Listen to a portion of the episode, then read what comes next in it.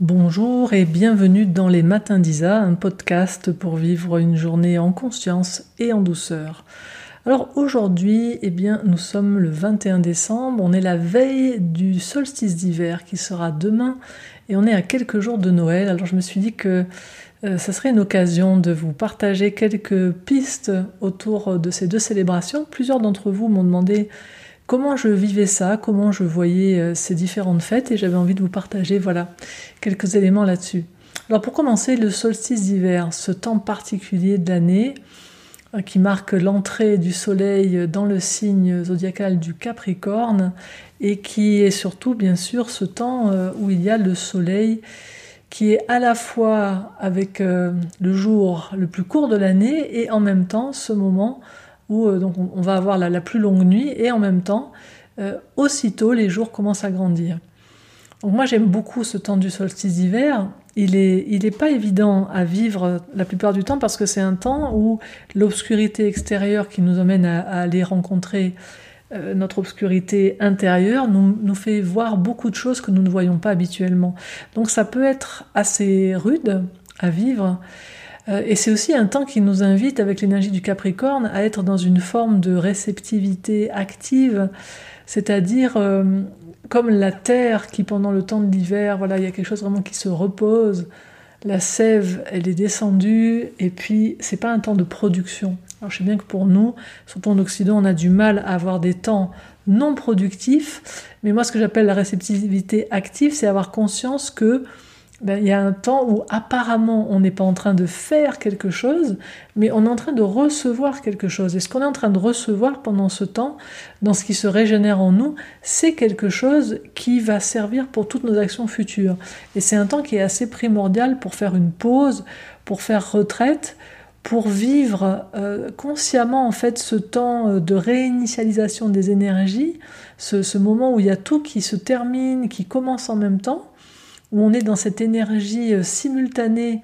euh, possiblement du désespoir de la plus longue nuit, d'être dans quelque chose où, si on vit des choses difficiles pendant cette période, on a, l'impression que ça va jamais finir, et puis qu'il n'y a, pas d'aide qui arrive de l'extérieur, et où en même temps il y a l'espoir qui est là parce que ben, simultanément, euh, aussitôt qu'il y a la plus longue nuit, aussitôt les jours commencent à grandir. Donc pour moi c'est un temps en termes de d'actions concrètes que l'on peut faire. C'est vraiment un temps idéal, le temps du solstice d'hiver. Premièrement, donc pour s'autoriser à se reposer, laisser les choses se déposer,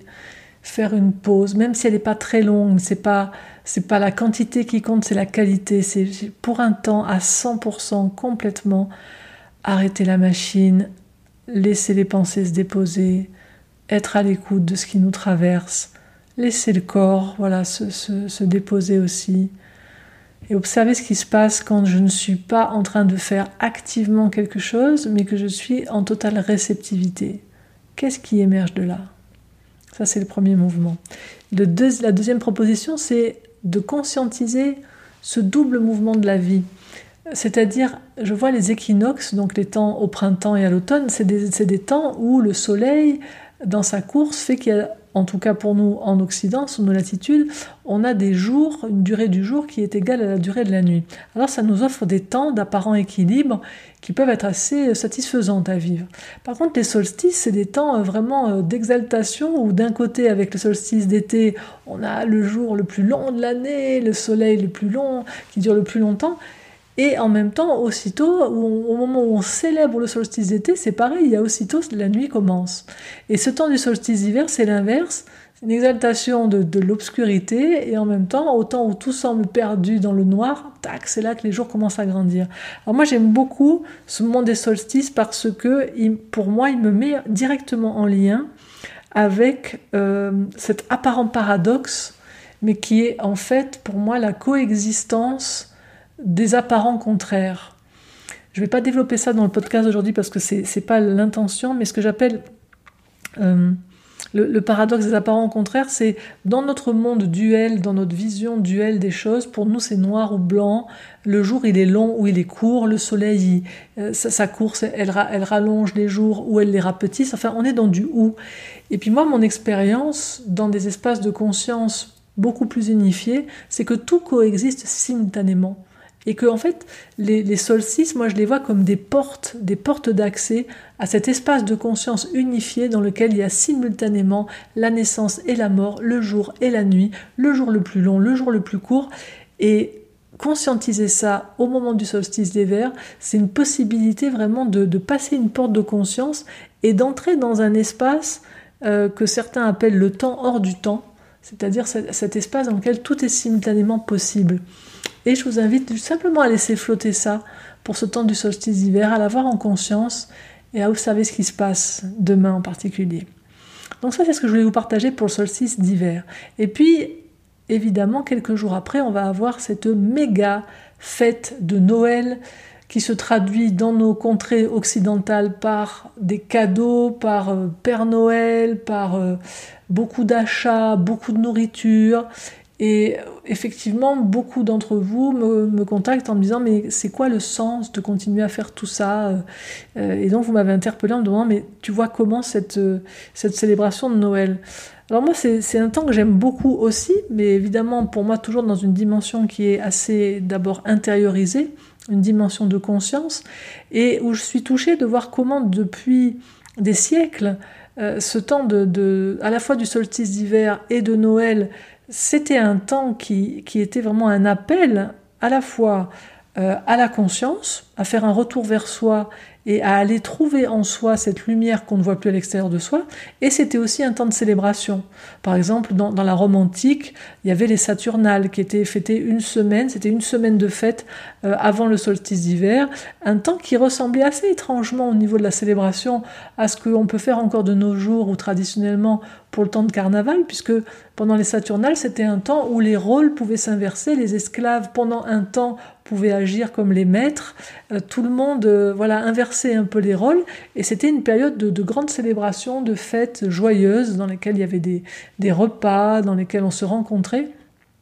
Tout ceci, bien sûr, sous l'égide de Saturne, qui pourtant euh, est pas, on va dire, dans, son, dans sa vibration, vraiment dans l'énergie de la fête, mais qui est bien sûr le maître du signe du Capricorne. Hein. donc c'est lui qu'on célébrait à ce moment-là.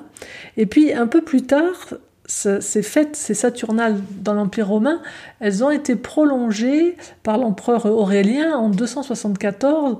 par euh, la mise en valeur d'une divinité solaire qu'il a beaucoup valorisée et qui s'appelait Sol Invictus, donc le soleil invaincu, donc une divinité solaire qui est apparue dans, l'Empire romain au IIIe siècle et qui reprenait en fait des aspects euh, de la mythologie et des qualités d'Apollon et aussi du culte de Mitra hein, au Moyen-Orient.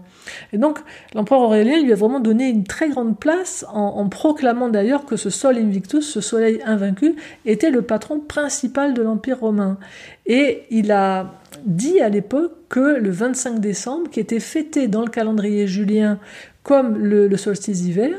il a décrété que le 25 décembre, c'était le, jour euh, anniversaire et le jour de célébration euh, de ce Sol Invictus. Donc, on voit déjà à l'époque pour ce 25 décembre, on a une prolongation du solstice d'hiver, on a quelque chose qui a à voir avec quelque chose rené qui est plus fort que tout. Hein, le soleil invaincu, pour moi, c'est quelque chose de, c'est un symbole fort pour tout être humain, c'est de dire, quelle que soit euh, l'obscurité qui m'entoure, il y a en moi un soleil qui est plus lumineux, qui est plus fort que toute l'obscurité qui pourrait y avoir autour de moi. Et puis si on continue un petit peu euh, dans l'histoire, euh, en 354, euh, il y a le pape Libérius qui a fixé la date de naissance de Jésus au 25 décembre. Donc juste pour ceux qui ne le sauraient pas, hein, c'était vraiment, c'est complètement, ça a été fixé non pas arbitrairement, puisque c'était vraiment pour le placer sur cette date à la fois en lien avec le solstice d'hiver, juste après les Saturnales, et puis pour essayer de remplacer pardon, le Sol Invictus. C'est vraiment important de comprendre que dans toute la tradition chrétienne, il n'y a vraiment aucun jugement de ma part là-dessus, hein, mais c'est ce qu'ont fait beaucoup de traditions, quand elles essayaient de s'imposer, elles fixaient leur nouvelle date de célébration sur les dates euh, célébrées par la tradition euh, précédente. Et c'est ce qu'a fait beaucoup la chrétienté. Et donc, bah, là, on a été maître, euh, donc la date de naissance de Jésus, au 25 décembre pour essayer de supplanter cette célébration qui était considérée par la chrétienté comme une célébration païenne du Sol Invictus. Et puis, ça a été définitivement confirmé en 380, parce qu'en 380, l'empereur romain Théodose, lui, il a carrément exigé euh, que tout, tout l'Empire romain adopte le christianisme comme religion d'État, et il a carrément interdit le culte du Sol Invictus et autorisé exclusivement la célébration de la naissance de Jésus euh, le 25 décembre. Donc on est passé euh, d'un Sol Invictus, de la célébration d'un Sol Invictus, à la célébration du soleil de justice, puisque c'est un, des noms par lesquels on appelle Jésus. Et à partir de là, donc ce 25 décembre, dans toute la chrétienté, ce qui recouvre une très grande partie de, l'Europe, eh bien, on a remplacé donc la célébration du 25 décembre par la célébration de la naissance de Jésus. Pour moi, cette célébration euh, de la naissance de l'enfant Jésus, je la considère également toujours au-delà des religions euh, comme une invitation en fait à faire retour vers soi et à regarder, voilà, dans cette obscurité de cette saison de l'année, il y a quelque chose qui est vulnérable en moi, il y a un petit en moi, un petit enfant, il y a un, petit enfant je suis en moi qui peut naître, qui peut être euh, tout neuf à ce moment-là de l'année. Et c'est regarder donc dans ce temps de retraite, de retour vers soi, quel nouveau je suis à quel nouveau je suis, j'autorise un temps pour arriver à naître. Euh, je peux faire ça en me reliant à ma source, je peux faire ça en demandant à mon âme, je peux faire ça en le demandant au grand mystère, quelle que soit votre tradition, c'est demander à ce qui est plus lumineux, plus vaste que moi, plus conscient que moi, quel nouvel être as-tu envie de faire émerger en moi en cet instant? Et est-ce que moi je vais autoriser que ce nouvel être apparaisse non pas dans du pouvoir, mais comme le montre cette imagerie traditionnelle de cet enfant Jésus, tout frêle, tout fragile, dans sa crèche, avec l'âne et le bœuf, dans des conditions qui ne sont pas du tout des conditions de gloire, mais qui sont des conditions de vulnérabilité. Et ça, pour moi, c'est très important, c'est de comprendre que tout ce qui est nouveau en nous, et qui est de la nature de ce renouveau en nous, quand ça apparaît, ça a la fragilité d'une petite pousse et ça demande donc pour que quelque chose de neuf jaillisse et naisse en moi, que j'autorise bah, premièrement un espace dans lequel ça a l'espace d'apparaître, et deuxièmement que je sois d'accord que pour un temps, ça n'a pas encore la force euh, que ça aura plus tard. Donc pour moi, c'est vraiment précieux d'avoir cette conscience-là, et puis de pouvoir euh, du coup, euh, voilà, s'occuper avec tendresse de cet enfant je suis qui peut apparaître en nous à cette époque de l'année. Et enfin, une autre dimension euh, de Noël, c'est cette histoire des cadeaux. C'est quoi cette histoire de cadeaux, de Père Noël, etc. Euh, ça a vraiment à voir, si on reprend depuis l'origine hein, de cette période-là, c'est un temps à la fois de renaissance et de célébration. Donc, euh, dans la tradition occidentale assez ancienne, hein, en particulier dans la mythologie nordique, ce temps, c'était la fête de Yule. Et Yule, c'est une fête euh, des Lumières et c'est une fête où euh, une des divinités de la tradition nordique, qui s'appelle Heimdall, c'était un temps où il revenait dans le Midgard, qui est le monde des humains, pour visiter ses enfants. Et la tradition dit qu'il visitait chaque foyer pour récompenser toutes celles et ceux qui avaient fait des, bonnes actions dans l'année en leur laissant un présent dans leurs chaussettes. Alors évidemment, ça nous rappelle étrangement hein, ce que fait le Père Noël. Donc, j'ai pas envie de m'étendre plus dans ce podcast sur toutes les, origines à la fois du Père Noël, Santa Claus, Saint Nicolas, etc. Moi, je veux vraiment garder la dimension euh, symbolique qui m'intéresse parce qu'elle me permet de poser des actions concrètes. Euh, moi, quelle action concrète je veux poser à ce moment-là? Ben, si je regarde d'un peu plus près qui est cette divinité Heimdall, la légende dit qu'il est né de neuf mères. Alors ça, c'est très perplexifiant parce que comment est-ce qu'on peut naître de neuf mères alors qu'on sait qu'un humain, ben voilà, il passe par une matrice de une mère? il faut savoir que dans la tradition nordique, il y a neuf mondes,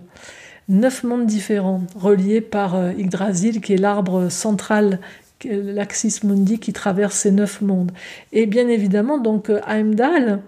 dont le nom euh, en vieux norrois, Heimdall, ça voudrait dire euh, le, bienfaisant feu domestique, le feu qui prospère au, sein de la maison, le foyer, hein, le, feu central. Bah, il est ce feu central qui est en fait l'enfant des neuf mondes. Donc on est toujours dans cette symbolique de cet enfant je suis qui, qui peut émerger dans cette nouvelle lumière à ce moment-là. Et en plus, avec cette dimension des cadeaux à apporter. Les cadeaux, qu'est-ce que c'est avant tout? On le voit, c'est quelque chose qui vient honorer, qui vient célébrer ce qui a été fait pendant l'année. Donc si je reprends ça maintenant dans une dimension initiatique, dans une dimension de qu'est-ce que je peux faire comme travail sur moi à ce moment-là, ben je vais retrouver que c'est une période de l'année, au temps de Noël, où je peux faire un bilan de l'année passée, regarder, voilà, qu'est-ce que j'ai fait qui me fait de la joie, comment je peux le célébrer, qu'est-ce que j'ai fait qui me fait moins de joie, et puis là, je peux le deuiller, je peux prendre un temps pour rester avec et dire, ouais, j'aurais aimé faire différemment, et regarder qu'est-ce que je peux faire naître de différent pour l'année qui va commencer, l'année solaire qui va commencer à partir du solstice d'hiver? Et puis, en termes de, de, cadeaux et de célébration, je peux aussi tourner mon attention vers les autres et regarder de quelle manière je peux célébrer, je peux honorer euh, les autres. Et peut-être justement dans, une époque dans laquelle on sait bien au niveau écologique combien tous ces achats, etc., ont des conséquences qui sont pas forcément cool pour la planète et pour l'humain, peut-être qu'il serait aussi, une, ce serait occasion de faire une célébration de Noël un petit peu différente, dans laquelle les cadeaux qu'on ferait, bah, ça serait des célébrations de cœur à cœur, plus que quelque chose qu'on offre sous forme matérielle c'est pas un ou, mais c'est juste remettre peut-être un petit peu justement l'esprit de Noël au cœur de Noël, c'est-à-dire un temps de célébration de l'être davantage que des offrandes au niveau de l'avoir. Voilà les amis ce que j'avais envie de vous partager aujourd'hui autour donc des énergies du solstice d'hiver et de Noël. J'espère que ça vous donne quelques pistes pour cette période particulière de l'année. Et puis si vous avez aimé ce podcast, ben, vous pouvez le partager bien sûr sur vos réseaux sociaux. Vous pouvez, si vous voulez soutenir cette diffusion, vous abonner à ma chaîne sur les différentes plateformes où elle est diffusée. Si c'est sur YouTube, vous pouvez laisser un pouce bleu puis un commentaire. Et puis sur Apple Podcast, vous pouvez aussi laisser un nombre d'étoiles. En période des fêtes, ce sera cool. Un nombre d'étoiles qui correspondent à votre appréciation. Et puis ben, on se retrouve samedi prochain pour un prochain matin d'Isa. Et d'ici là, ben, je vous souhaite une belle renaissance dans cette dimension solaire. Et je vous dis à bientôt. Au revoir.